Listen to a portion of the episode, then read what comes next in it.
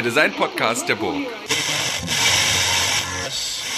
Very, very welcome to the um, Hurra Hurra podcast. And this is our 21st edition. And as you can hear, this is not in German language as uh, some rare episodes are in English language. And I'm very happy to um, welcome, to introduce, to have as a guest um, Zach Lieberman. And um, as it is a tradition in this podcast, just after I just say a few minutes, I would like to ask you to introduce yourself because it's so difficult to, to get all these various identities from yourself into one um, kind of uh, sense-making sentence. Um, just just to be clear for the podcast, this is a podcast about design educations and the challenges we gonna face during the pandemic, during the changing expectations on what design is and for whom we design and in what kind of tool uh, chains we are situated in.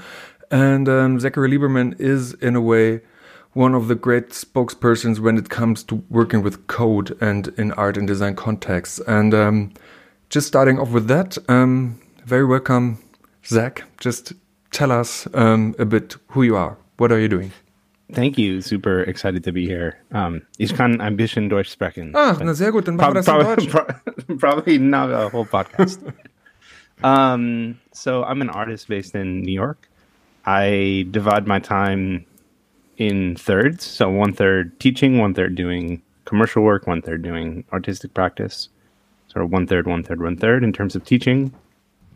I helped start and teach at a school called the School for Poetic Computation. And before that, I was a professor at Parsons, which is a design school in New York. And for the last two years, I've been um, started a professorship at MIT in the Media Lab, where I, I'm starting a group called Future Sketches in terms of my artwork, I do a lot of exploration with code and interaction, building strange tools, drawing tools, a lot of um, daily sketching, posting on Instagram, um, making prints, doing exhibitions. And then in terms of commercial work, a lot of it is kind of generative design practice, working with design studios. So, for example, um, I just did a project with um, Lane and Associates and Pentagram Design, which was a redesign of the Frieze, the identity for the Frieze Art Fair, and I did some kind of animations that um, and and graphics for different kind of membership options. So it's stuff like that, where it's kind of working with the client and taking the things that I love and translating it into a brief. Is it um, always like 33% of each, or does it change from time to time? You know, I try. I'm not like super religious about it. I know some people who are really big into time tracking and try to be really conscious. Um, I'm not. I think I had just have a kind of internal thermostat, and I can tell like, okay, I'm just doing too much commercial work. I'm doing too much artwork. Or I'm doing too much teaching, and the whole point is to try to keep those things really balanced. And like because I'm a professor too, um, and mm. it's it's a full professorship, so um, still I try to have my uh, my business running just as a creative practice to don't lose track in a way, but also having that kind of non-commercial, like social based practice as a as a as a as like a teacher for like people who do not have access to uh, creative technology knowledge. Mm -hmm. Um, mm -hmm. But uh, can do you have only just a th just a third? I don't know the expression like a third professorship, or can you do just manage that in a way? Oh, I'm a yeah, I'm a kind of an uh, I have a weird position at the Media Lab. I'm an adjunct associate, which is a kind of like in the English, the way we talk about professors is sort of a strange term, but I'm a half-time professor. Okay, so that's what I'm, they I'm call ex- the adjunct thing. Yeah, yeah, yeah, yeah. I'm an adjunct, but I'm not. It's not the same. Like in America, if you say adjunct, it's a kind of it has a different in meaning because a lot of universities sort of rely on adjuncts to teach the majority of the classes. So those are um, the kind of professors that might teach one class a semester and and not really be involved in um, at you know the professor at the professor level, like in mm-hmm. kind of the those sorts of um, design of curriculum. I'm I'm more of a professor than an adjunct at the Media Lab. Like I have a group. I'm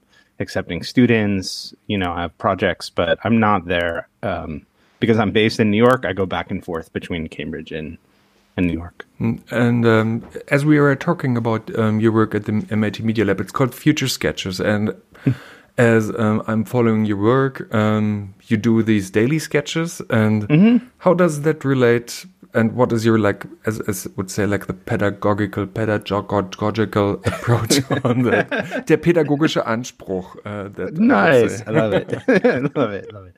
Uh, well, so the word, the term "future sketches" comes from a um, a letter that Muriel Cooper wrote. You know, where she Muriel Cooper was one of the founders of the Media Lab. She had a group there called the Visual Language Workshop, and she was writing a letter in the '80s to a journal to describe the work of the group. And and instead of writing an article, she you know created this visual essay. And in the cover letter, she said, you know, she's describing what they're trying to do with this visual essay. And then at the end, she says, this stands as a sketch for the future. And I love this phrase so much. I love this idea of sketching for the future. So that's where the term comes from, is really a, a, an homage to Muriel Cooper and, and her work and the legacy of her students. And um, in terms of the approach, the pedagogical approach, um, there were two groups at the Media Lab. There's the Visual Language Workshop, and then John Maeda's Aesthetics and Computation group. And both of those groups really, I think, are very important. The Visual Language Workshop, extremely important because of the really pioneering work with early explorations of typography and computation, experimenting with kind of what will graphic design field look like, breaking down the barrier between production and and and creation. And the aesthetics and computation group are just it's so such an important part. If you're in the world of creative coding if you think about things like processing that comes from the aesthetics and computation group. And for me it, i have such a passion for that work. When i was a student i would i was excited about computers and i would go to the computer section in the bookstore and every book was terrible. They were all telling you how you know how to code how to do this how to do that.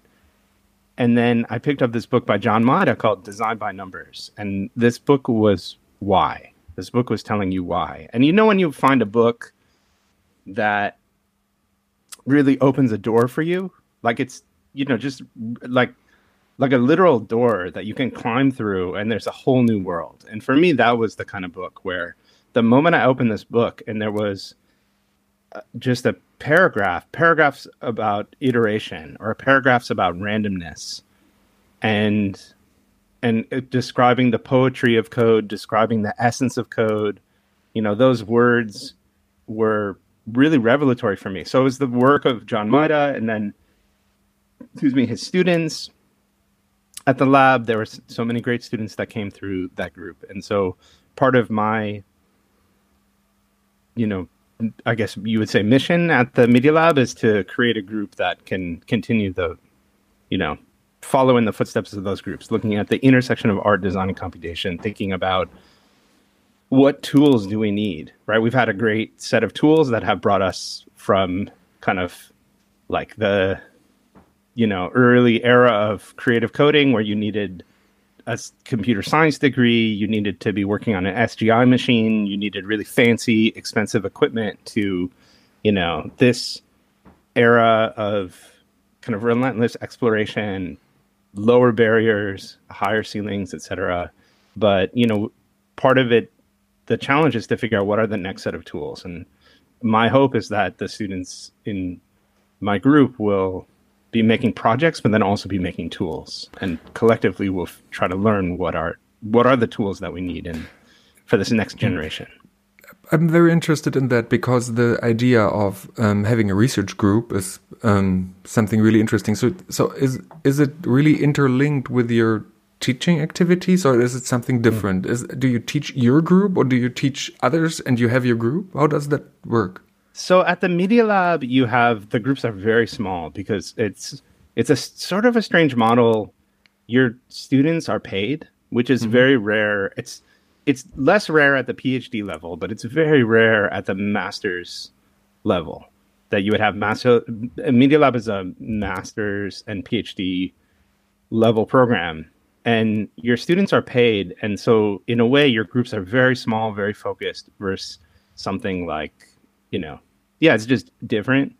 Um, you obviously you teach the students that you work with in your group and they teach you and you work on projects Mm-hmm. together but then you also have courses so i teach courses and i'll have students from the media lab i'll have students from the architecture department I have a lot of students from harvard gsd from mass art you know you have students from the kind of the area and um but you are yeah you're teaching more than just because I, I will have for example maybe two or three students next year not Wow, that's that's quite a good key of uh, Yeah. how people um, how you like how many people you have. But um, from from the way you teach, and uh, because that, that's what what I find really interesting is that you that you describe yourself like in the literally second word as an educator, and sure um, and you've been co-founding the School for Poetic Computation. Does that, in a way, it, like that's I don't know, but I, I ask you: is that the way where you come from, and kind of a tradition that you kind of build your own, and that you're gonna transfer to the, your teaching at the Media Lab, or is it something totally Um, different? Yeah, I mean, the the School for Poetic Computation started in 2013, and it really started because a, a group of friends and I got tired of university life. That we were, you know, we were on the outside, we were adjuncts, and then we got slowly worked our way into the inside, and just felt like, okay, nothing's happening with these programs. You know, whether it's Parsons or SVA or these sort of programs in New York, and at that time there was a real push for alternative models for education. So in New York, there's a really famous design school called Cooper Union that has been for many years free because of the financial model. They, um, the person who f- founded it was really wealthy, you know, left a ton of money, and then that the the the endowment has paid for students to go without paying tuition, and that's amazing. And then in 2013, the board had kind of squandered the money. They built a big building. They did a lot of things wrong, and then then they suddenly have to ch- start charging tuition. And the students were going crazy. The students took over the president's office. They were protesting. It was really like kind of amazing to see the energy and start. We ah, we just started to feel like ah, we don't know what's going on with universities. You would see NYU Parsons, these universities building big campuses in Abu Dhabi and you know in in Shanghai and Yeah, all these kind of remote, you know, satellite universities and big buildings and and at the same time, I just felt like there was no. There were the students were paying so much money. The tuition was going up and up and up, and I just couldn't see where the money was going. And so the whole idea was to say, okay, can we do something much simpler? So a lot of times I would meet these students who would be coming to Parsons for a two years master's program, and I kind of felt like they were curious, and maybe what they needed was something more like a semester. So rather than having two years where you go through and you take a bunch of courses and you do uh, you your last year you're writing a thesis, maybe they need something smaller and so we designed this program where we have a 10 week program. We have students come from all over the world, based in New York, based in America, and worldwide. Um, we have about 15 to 18 students at SFPC um, for this kind of 10 week program. And we chose 10 weeks because you don't need a visa to come to. A lot of people don't need a visa to come Very to. America. For, I mean, not everybody, but but it's there's a sort of general idea like you can come to the U.S. for 12 weeks. So the idea is like maybe you take a week to find an apartment, and then you have this 10 week program, and we try to keep the cost really low. Um, you know, it's hard in New York, and it's hard to come and live in New York. It's not a cheap city to live in, but we try to keep the cost low. We try to be really open and transparent with the budget, and you know all of these things that we just didn't see in the university that we were a part of. Yeah. Uh, yeah, it's so totally interesting. And and Yeah. what but what courses have that been? And and like, we had Oh, Ra- sure, yeah. we had yeah. Rachel here, like Rachel Uwa, who who's, who's Oh yeah, Rachel was one of the first. I mean, she she was in the first uh, cohort Ah, cool. where we we really didn't know what we were doing. She was a student, um, and uh, and it was, yeah, it's been really great to see her school. What we do is organize our pedagogy around three temples. So we have code, electronics, and theory. And we think of these things as the kind of centerpieces for poetic computation. In terms of code, I teach classes in visual coding. So we're doing a lot of, um, I, teach, I can talk very specifically about my class, but I have a class called Recreating the Past, where we recreate artworks and designs from the past using modern tools in order to have a conversation. So it's a, almost a class in exploring media art from the viewpoint of different artists and designers. Mm-hmm. And it gives us a chance to talk about them and study them. There are classes in working with language, so computational approaches to language. There are classes in uh, physical computing, both sort of low level, um, where you're learning really about circuitry and what are the circuits that make up um, th- that make computation possible, and then also microcontrollers, so Arduinos and and so on. And then there are classes in theory where you're really reading and writing about art and developing kind of critical language and perspective around artistic practice. So those three things are the kind of tentpole for the curriculum, and then we have special courses. So there are like different courses that are offered from time to time, whether it's around craft and computation or, uh, you know, there's just various things or special programs that happen. And in at the MIT Media Lab, it's very focused on one on one thing. Then, so it's not that kind of holistic approach uh, as it in the SFPC was. Yeah, I mean, at the Media Lab, I um, I let my student my students well do independent projects. What I want them is to figure out an area of expertise where they'll say like I want to become an expert in the relationship of dance and computation mm-hmm. or the relationship of typography and computation or the relationship of you know I don't know craft and you know textile design and computation. And then from that I want them to um, to to take that that interest, develop a set of projects, but then also tools around those projects, and and ultimately a thesis around those projects. And um, how does it work with COVID then, right now? Yeah, I mean, COVID has been really challenging. Uh, obviously, we went off, uh, not offline. We went online. We we moved. You know, everything went virtual in in March. Um, and it was really dramatic. It was really, really dramatic how quickly it happened. You know, it's not a lot of planning. Um, and it has been interesting. At, in the spring, I would say that I very um, diplomatic, um, interesting. Yeah, it's been it's been interesting. In the spring, I was really disappointed because you know I had this whole plan for a kind of fun. I had a really fun class in the spring at MIT around drawing and computation. We had a, the 10 week program. We had students who had committed. They were coming to New York. They were buying plane tickets. You know, we had to cancel.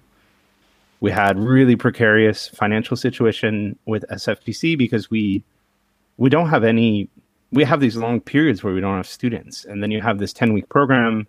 We had all had to refund all the money for the students who were coming, and we just had no programming. And it, it, was really hard to think about even like you know we're paying rent on a space. We have a physical space we can't go to.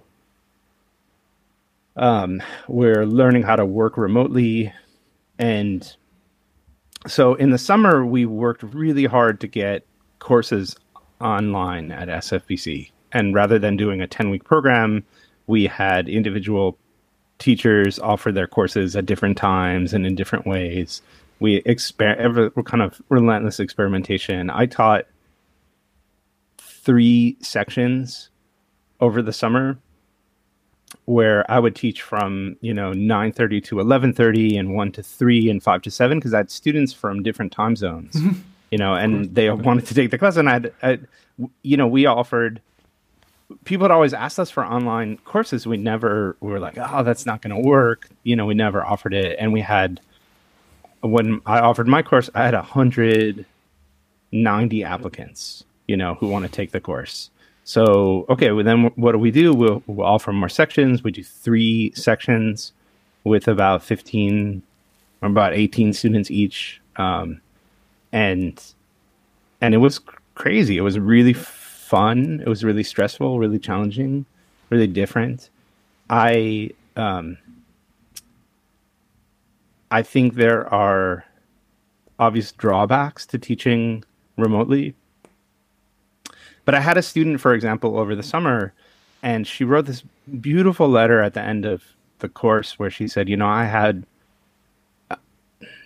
Uh, she had a f- physical she ha- had a chronic disease and she physically couldn't travel. So there's no way that she would be able to come to, um, you know, come to the school. And at the beginning, I was, I, she was take coming to the course from her bed. Like she would be in bed when she was, um, you know, remoting into the class. And I was like, okay, like I didn't, I didn't know. I had no idea what was going on with her.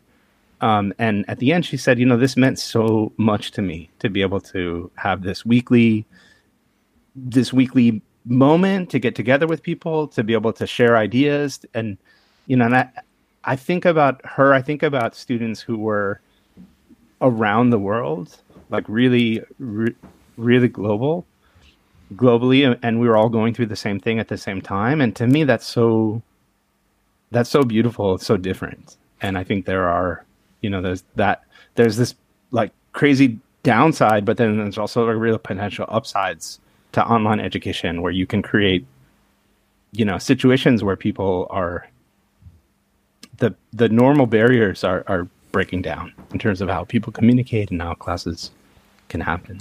Um, that is that is very interesting um, because, as I said in the, in the um, like before the recording, and that um, that um, that I was a bit scrolling through that uh, Gone Virtual Slack channel that that ended Yeah. in, in, in like mid of last year, like in mid 2020, and Mm-hmm. it was. And, and you if you if you scroll it through a bit, um, it starts in March, so like Yeah. in the in the hate of the of the pandemic when everything went loose, and Yeah. um, it's such an immense craze on hey let's talk about it let's do it because it's it's that's that's what i also see in this in this online education that we we use these tools that we somehow use because we um we had to use them because they were like like they're essential but now we use them for the like okay let's connect chuk, chuk, chuk, chuk, chuk, and it went really Yeah. well to see okay there's this google doc running with Yeah. all the links here use that use this that's like the the, the things that we do Yeah. I mean, I was surprised. So, one, I really like collective writing, and I've mm-hmm. done it in class before. Like when we're in person, I teach this class called Recreating the Past, and the what I do for course, the class is about two hours long, or maybe about three, usually three, but when I do it online, it's two, and I have asynchronous content. But I will come in, you know, we'll review homework. I will give a lecture, maybe half an hour, about an artist. I'll talk about Muriel Cooper, Vera Molnar, John Whitney, John Maeda, um, you know, just interesting artists and designers. I'll talk about their work, explain what their work means to me. And then we open up a collective document and we just start writing. And I ask the students just research, find as much interesting information as you can, find quotes, find bibliography.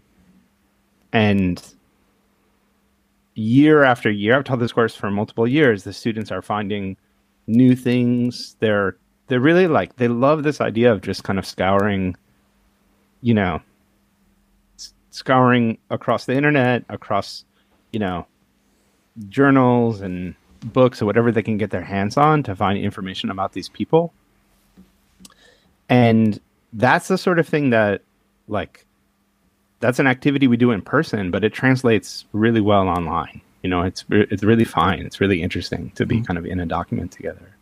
what did not But- translate so fine Yeah, I mean, one of the challenges about coding in particular, and I think this is a, almost a kind of ergonomic thing about coding, is that it's just so helpful to be able to sit next to somebody and see what they do because you will see them type. It's a, like it's like a physical act, right? You're typing and you're seeing something. It's probably the same thing. I, I watched my daughter take drumming lessons remotely.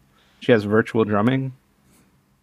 And with a real drum set or with an electronic drum set she has an electronic drum set and then she has like a camera pointed at her and then somebody's like skype you know on a skype call with mm-hmm. her and he's got a drum set and he'll play something and he'll you know, he sends some music notation to us and we'll print it out and she'll she'll play. Mm-hmm. And and it's like he's watching her and he'll be like, "Oh, try this." And but it's probably different if you're in the room and you can really see like, okay, this is probably what's happening. And then the same thing with code when I with students, I can instantly tell when they have a compiler error. I'm so used to it, you know, that I can be like, "Oh, let's try this." You know, you're missing a semicolon, parentheses, you know, and it's that kind of very like quick thing, like, "Oh, I can just look over the shoulder and say something," or I can say like, "Let me grab your laptop and show you how I would do it," and there's a kind of like because you're coding, it's such a solitary experience. It's you with a text editor trying to make something work.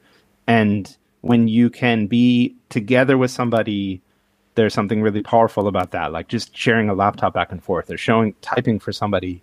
Um, and you know, and part of my brain is like wired to deal with like grabbing somebody else's laptop and like the keyboard is different. And I, I can, I'm like really, I'm just so used to it. I'm really used to just kind of like communicating through code with other people. And part of the challenge with being remote is that that's not possible. So then we're doing things like screen sharing, and mm-hmm. students are showing me their screen or they're sending me code, and I'll quickly edit it and send it back to them. And trying to find new ways of just like what is the over the shoulder view?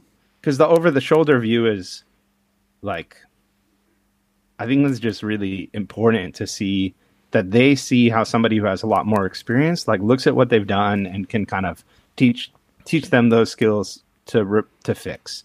Like when I was learning design, I had a um, a job and I had a boss, and I would make something, and then he would all the time. It was so beautiful. He'd just take a piece of tracing paper and he'd say like okay let's look at what you did and it's like you see somebody that's done it for a long time take a piece of tracing paper on top of what you've done and say like look at this like look at this composition or like what if we did this what if we did that and that very simple act of taking something that somebody's done and showing them something else about it that is harder to do remotely. And that's something that i really um yeah like i totally miss. But we've been trying to yeah figure out how to make it work online. Yeah, that's that's very interesting that you um, address um, a physical aspect on the action of coding. Uh, that is by working with um, like computational artists and programmers and coders together. I I, I rarely seen I like I seen that, but it's more was more like a weird aspect of of their normal behavior like behavior like usually they, they like they they go in the golem state and just like type type type type type type type type Yeah, type yeah. and then and then they they, right. they- and then they exchange of course but it's um it's i thought that honestly i thought oh yeah like exchanging on uh, creativity on on on presence because you've been working with dance also like that having like beyond like like articulating um, aspects of aesthetics design that are beyond code might that's Yeah. what I thought might have been much more greater problem than than than than the than the also very like true aspect that you've been talking about. yeah i mean i in a lot of ways i as a teacher i sort of put that on my s- students. But so like i try to show them i try to show them um you know these interesting artists and designers and have them kind of sit in their world and with their eyes for a bit and have them make work. But i i have my students talk to each other and my students present work and kind of ask each other questions. And i kind of want them to develop uh, that those sorts of insights. And then sometimes when we have like office hours students will show me something and I'll, I'll remix it or show them what's possible. But i am almost um when they're in that sort of course i want them to be not um I want them to just to be learning by making. And I, I almost am not like pushing them. I want them to push themselves. Um, there are other situations. I've the- I'm advising thesis. You know, I, I read thesis projects for students, and I'll push students, and I'll push them, especially on the conceptual, like how ri- rigorous is their idea or their presentation or the the thing that they want to make. But in these kind of classes, I I think it's clear to the students if they've done a good job or not, Mm-hmm. Because their homework is to recreate something, and so they can see it's almost side by side. Is it close? Is it not close? They can have that kind of conversation. They can learn by looking, and I don't spend a lot of time um, pushing them on their kind of individual aesthetics. Um, because as you said that we have limited time, um, Yeah. um, I want to talk about something that that came across um, my Twitter timeline in the last days, Yeah. and um, you uh, maybe for the for the listeners, um, you d- co-developed Open Frameworks, one of the most Yeah. um, like impressive uh, coding environments for uh, visual uh, computation, and um, you did this together with Arturo Castro. Yeah. And um, Arturo was uh, tweeting like a thread on Yeah. um, on on how artists in the U.S. Um, promote themselves. Um, I, I might quote for a second. Um, Okay. um, so it's like like a long tweet. It's from the fourth February of um, Yeah. of 2021. Um, Yeah. So and, and he said in one of these tweets. So if you want your day today not to be uh, miserable, you need to earn a relative ton of money. That's why a lot of independent artists there sound like brands and have the need to constantly advertise themselves. They do not have much option. So it's more about the, the economic situation and economic uh, anxiety that um, that artists in the US have next to the COVID, plus to all that other neoliberal uh, stuff that's going on yeah. there. Um, and that I found that really touched me that whole thread because Mm-hmm. it's so diff not so different, but it's it's very different from the uh, from the artistic market or like creative development market that we have here in the in Germany or in the in Europe. And I want to ask you, as a teacher, educator, trainer of these young creative minds and people, how do you prepare them for a let's call it a market reality, or is it something that is more an individual development or of themselves of the people? Mm, that's a good question. I, I think in general, it's helpful for students to know how work is made. And one of my favorite lectures is I walk them through the process of pitching work. I show them like a project from the first email, I show them the pitch deck, I show them all of the back and forth because when I went to school, nobody showed me any Yeah. of that stuff. And I've, you know, and you learn when you see a pitch deck that somebody put time into and you see and you can you know I, I just go through my inbox and i read emails and i show them like here's where we, ne- we negotiated here's where we have problems and and it's a really like a it's i think it's really helpful for students to see the mechanics of work and that work that this is work Mhm. they'll look at a project right and you'll you you suffer from this too like you go to a conference and you'll see people present work and talk about themselves talk about their their projects but you don't realize like all of the things that go into it all of the emails and the charts and the diagrams and the discussions and the The back and forth. and the discussions. yeah the discussion the discussion yeah what do i do for a living i write email um and so so i i think that's important i think it's also important for students to understand the mechanics of the job market and then also like there are there are pros and cons to different types of jobs. There are pros and cons to different types of situations. You know, some students want stability, some students want to be in, independent, some students want to like have their own studio. They have different dreams. And part of it is to kind of give realistic and yeah, informative e- examples or how or a lot of times when I have students, especially at SFPC, you get a lot of students who come to New York, they want to stay, mm-hmm. right? They they do ten weeks, they get hooked, they're excited, they want to come back, they want to work, and so they find studios, etc. And and I'll connect students and have them talk to people, and I don't. I, I one of the challenges that I find, I think there are two big challenges. One is that there are certain categories of jobs that feel like they're creative, but are really Not. like yeah, really not, or really like soul sucking. Like, you know, working for an advertising agency, it's like, okay, there's cool clients, maybe a cool brief, a cool brand, whatever. But, um, but at the end of the day, you have these stu- you have these people who have like real artistic vision, and they have a, something that they need to nurture, and they it's a, becomes their side project, and the side projects become smaller and smaller, or harder to manage, and mm-hmm. you know, it's it is I think it's really sad, and and I and I'm always really anxious. I'm anxious about advertising agencies because I think that they are, um, they can be really, you know, sort of crush the sort of artist that that thing which is really important, right? The desire to make something, the desire to put something out in the world.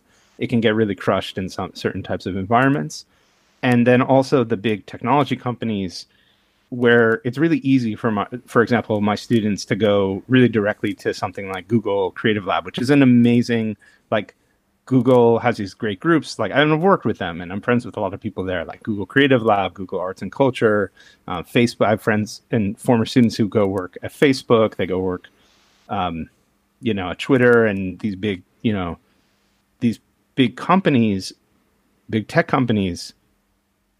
And I think it's really like there are pros and cons, and one of the challenges is if you if you're in this field, these companies have like a really like oversized impact, right? If you're doing things, if you make projects for Google, they have a really big impact. A lot of people look at mm-hmm. them, and it's like suddenly you are telling Google's story, right? You're the work that you're doing is really like that's creating the conversation that they want to tell, and and I not that that's a trap, but I just want students to be really aware of that and aware of like they need to know if they go in that direction that that's what they want to do. How do how do how do how do make the, how do you make them aware of that? Like what is kind of what is what story is or what narrative do, do you come up with to not um like wave the the index finger like mm mm mm, mm, mm, mm, so think yeah. twice guys so, yeah i mean i I try to be really honest about my own practice because mm-hmm. I have experience like working for these companies. I've experienced working on my own. Um, I try to tell, you know, I think it's really helpful for students to sort of hear hear about your own practice and your own ethical dilemmas. In general, one thing that I think gets is a conversation that I really like to start with my students is to talk about how when you work in the field of art and technology, you wind up there's there is a force that sort of pushes you in a certain direction to making so for example if some sort of technology is the new hype like machine learning or you know everybody's talking about ar or everybody's talking about vr or whatever it is 10 years ago was mm-hmm.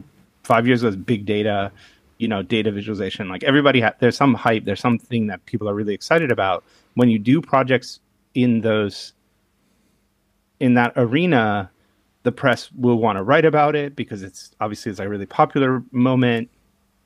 So you wind up getting f- this sort of perverse feedback loop of getting, um, getting like rewarded for working on these types of projects. But the challenge is that it can sort of push you in the direction of being a, a demo maker mm-hmm. right? If you really are sort of technology first and you say, like, okay, I'm really excited about machine learning and then I'm going to make this thing that shows this thing about machine learning, then like your ideas are in service of the technology. Then you are really like technology first, art second.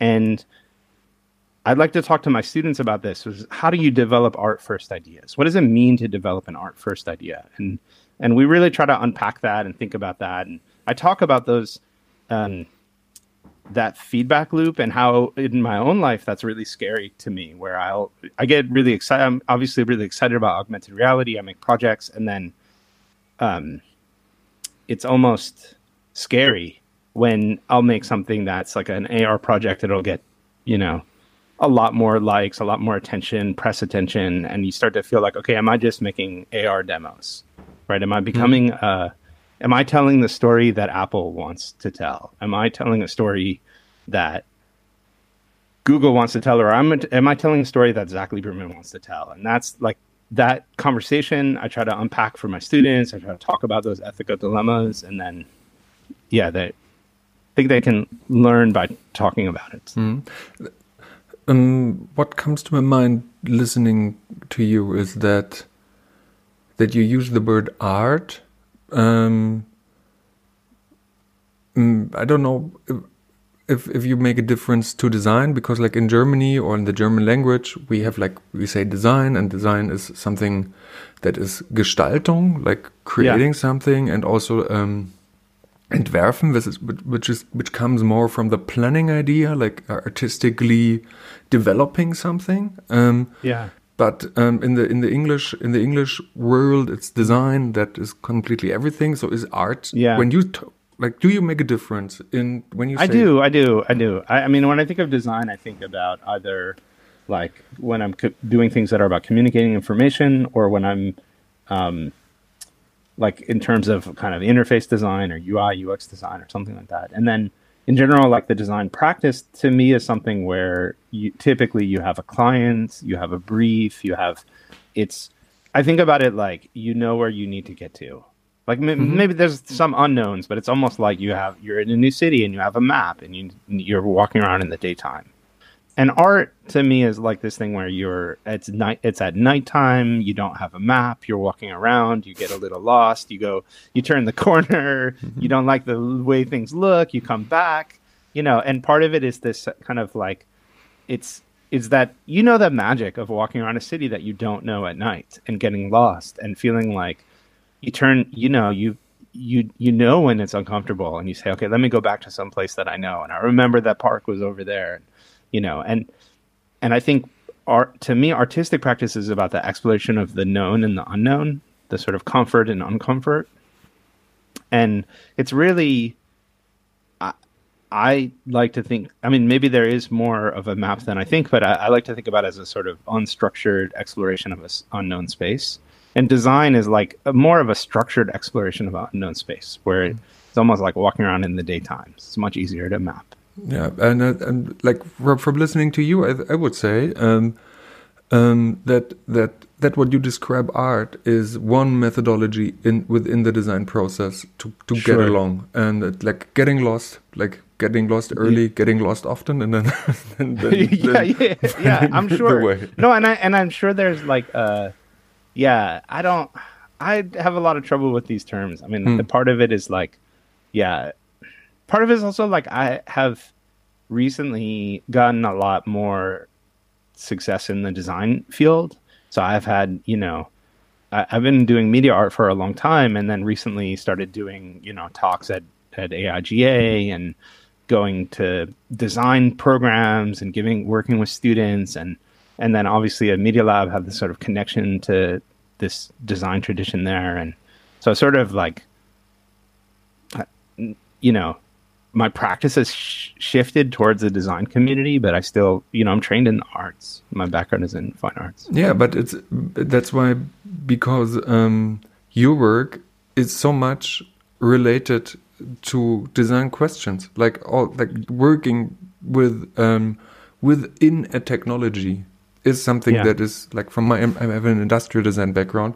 Is Yeah. that's what we got like press trained on. So like Yeah, yeah, this technology first thing, and you have to serve, and that's um that's I, something yeah, that, and that Oh, sorry. And I would say also the thing is like I, I- when I hang out. So I uh, hung out recently with um, uh, this Swiss um, t- type designers. They're called uh, ABC Dinamo. They're like a really nice kind of type foundry. We were out in California, you know, for some project, and and I was remember that I, we were we we did a presentation together, and I, they were talking about the tiniest changes to letter forms. they were they're talking about this typographers do. ti- they were tiny, talking about this tiniest minute things and i thought like that's my people like that's okay i didn't i was never trained in type design but like that's my people the people that are that really like look that really care and talk about these tiny details and these tiny details have a really big impact and i feel the same way when i'm coding you know when you change a number when you change just a tiny thing in the program it has it has a big impact and i feel yeah, a lot of sympathy with what they do Yeah, in uh, in uh, in the description of your future sketches group, you call that computational craft. Um, Yeah. Is it related to that? That really taking care on the details, on the on the hidden aspect? Yeah, I think it's uh, my alarm is clocked. Yeah, yeah, yeah, because I see also it's like, it's like ten yeah. seconds till you get to leave. Yeah. yeah, yeah. We got I got maybe three minutes. Okay. Um, uh, sorry, ask the question one more time. Uh, what computational, computational craft, craft, hidden hidden details. Uh, what yeah. is it important, uh, or is that relating to the typography craft idea? I mean, I think craft craft is a really like malign term right? If you say like I'm a crafts person and I'm into craft or the field, it's like almost like okay, that's not like that's Etsy or that's some oh, yeah. that's mm that you know I have a way of thinking of craft as mm-hmm. like this sort of thing, but I think craft is about looking. I mean, the classes that I teach in this re- this class recreating the past where we're yeah yeah yeah where we're I'm getting a signal I have to go uh, where we are recreating these artworks and you have a Vera Molnar piece and you do a recreation using a modern tool and you're looking and it's almost like that childhood game of spot the difference. You're looking at the original, you're looking at the recreation, you're saying this is a little darker, this is a little lighter, this is this is more, you know, this is more nuanced, this is more um, you know, this is wilder, etc. That act of looking is the key to craft. That really it's about kind of close close observation and really being able to look at what you've made and and the differences between these these these things between what you want to make and what you have made. And so my classes are really about craft and and the work of the group is is is also about kind of exploring the nature of the the craft of this medium. Well um, i have to let you go so. yeah, I have to pick up my daughter. right. But super, super nice um, yeah. conversation. And uh, yeah, thank you so much for having me. Yeah, of course. Of course. Um, thanks a lot. Um, I wish you a great day. You have a day in front of you. It's like nighttime with me. I, I do. Like... It's, yeah, three, three o'clock. Okay. Yeah, it's yeah. already that time. so yeah. thanks. Okay. Take care. You, take Bye. Care. Bye.